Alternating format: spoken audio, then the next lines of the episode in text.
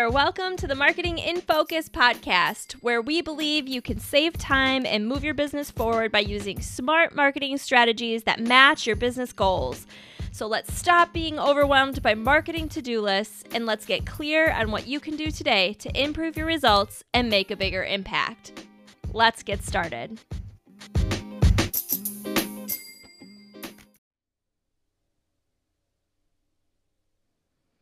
Hey there, I'm your host, Kristin Miller. Are you feeling the pressure to do all the things when it comes to marketing your business? Yeah, I thought so because I've been there too. I'm a corporate marketer turned entrepreneur, and I've spent over a decade creating and executing marketing strategies for businesses big and small. The good news is that creating systems will help you get more done in less time. By spending less time on each detail, you'll be amazed at how fast you can rock more out. Today, I want to share with you a system I've used that works for businesses of any size for managing brand identity. This system, often referred to as a brand guide, puts producing creative assets on autopilot and is sure to help increase your ability to get things done. Not only will these tips save you time and allow you to focus your brain power on what you're creating, but it will create expert level consistency. You'll train your audience on how to read your content and, more importantly, how to take action. All right, let's talk action. I want you to first listen to this entire episode and get an understanding of the overall elements of a brand guide. To keep it simple, as I don't want to overwhelm you, these tips focus on design production elements. I'm not going to get into brand voice and any copywriting elements today. My goal today is to help you put a system in place that helps you speed through the content production process or design process faster. Tip number one stop thinking about what colors to use where. So, we all spend time thinking about our color schemes for our brand.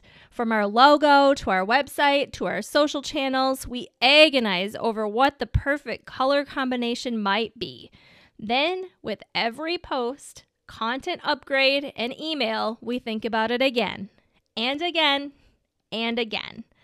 So stop wasting your brain power and energy thinking about what color to use where and get it right to creating. Don't get me wrong, I don't mean to use whatever default color pops up or random color selection comes to mind.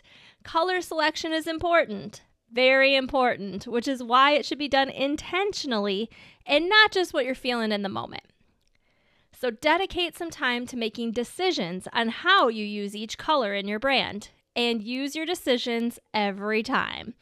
I like to think of it as a set it and forget it type strategy. It doesn't have to be one color all the time, kind of boring, just a consistent and deliberate use of color all the time.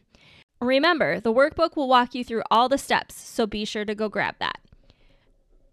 Tip number two forget fonts and styles. Just like colors, we spend a lot of time thinking about what, what fonts we love. If you've ever spent so much time scrolling through sans serifs that words no longer look like words, you know what I mean. And if there's a support group for recovering font addicts, please send that my way. I like to determine both the font and the styling for a header, subheader, and paragraph copy. Be sure to make note uh, not just on what font you use for each, but other stylistic details, such as the use of all caps for headers, where you use bold and italic styles, and of course, which colors are appropriate for each. Dedicate some time to making intentional font and styling selections, and you'll be ready to run when you're making your next piece of content. Don't worry, fonts tend to be a lot easier to work through than colors. And I always approach projects that feel big like this by tackling the biggest things first. It always seems easier when I have the most motivation. Then I can cross it off my list, and everything else feels so much easier. I've taken that approach and put these in a specific order, so rest assured, friends, that it only gets easier from here on out for these tips. All right, let's keep moving forward through our list.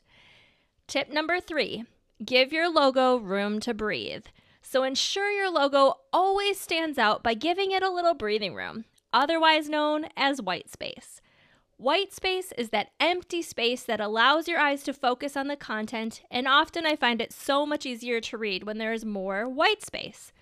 In the design space, it's often referred to as padding, and big name brands always have a rule for how much space has to go around their logo.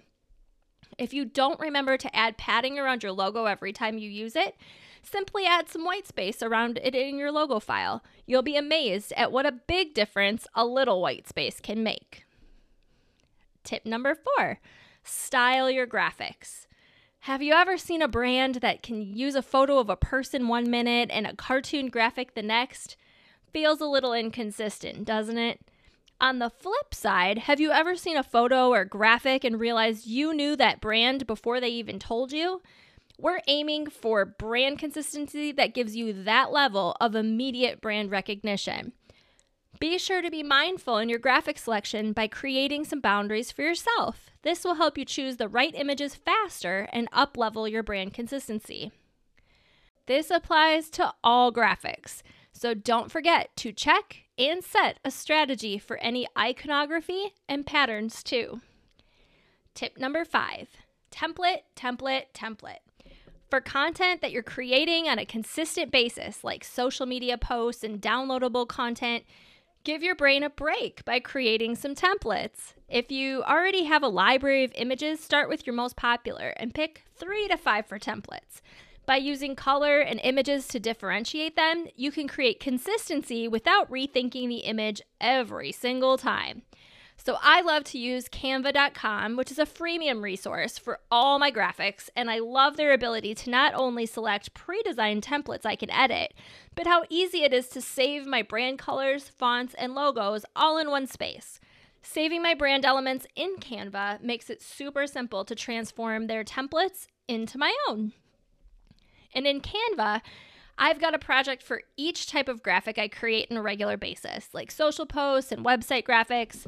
That way, I can go to create my Instagram graphics. All I have to do is open my Instagram project, and all four of the templates I like to use are right there. If you don't know Canva, I'll drop a link in the show notes for you. I love it. I have the pro version. It's so cheap for a year's access and unlocks so many useful features like the ability to put photos into folders, organize, and automatically resize graphics, and even um, unlocks more free photos, templates, and elements that you would get otherwise. All right, tip number six guide yourself. So don't keep track of all of this in your head. Be sure to get it on paper or your hard drive. Not only will it help you stay on top of the choices you made in your brand, it will make it easier to share your brand with designers, virtual assistants, or anyone else who might be touching elements of your business. Doesn't matter how you lay out your guide, as long as you're tracking what you're using in your brand. Track your choices in whatever way makes sense to you. We all think about things differently, and it's not worth your time to create a fancy brand guide. Stay focused on the content of what you're trying to capture in this process and don't worry about the formatting. This isn't a document you're going to publish on your website, so it doesn't need to be perfect, just useful. All right. That's my best tips on making it super easy to develop branded pieces that are consistent. Remember that if you need any help putting these tips into action, I've got you. Grab the workbook and dig in. You're not in this alone, and I'm here to help guide you along the way. Thanks so much for tuning in today. If you haven't already, be sure to subscribe to the show so you don't miss an episode. If you like what you're hearing, please leave a review to help others find it. If you'd like to connect off the podcast, I'd love to hear from you. You can find me on Facebook and Instagram at Kristin Miller Marketing. That's at Kristin Miller Marketing. Till next time.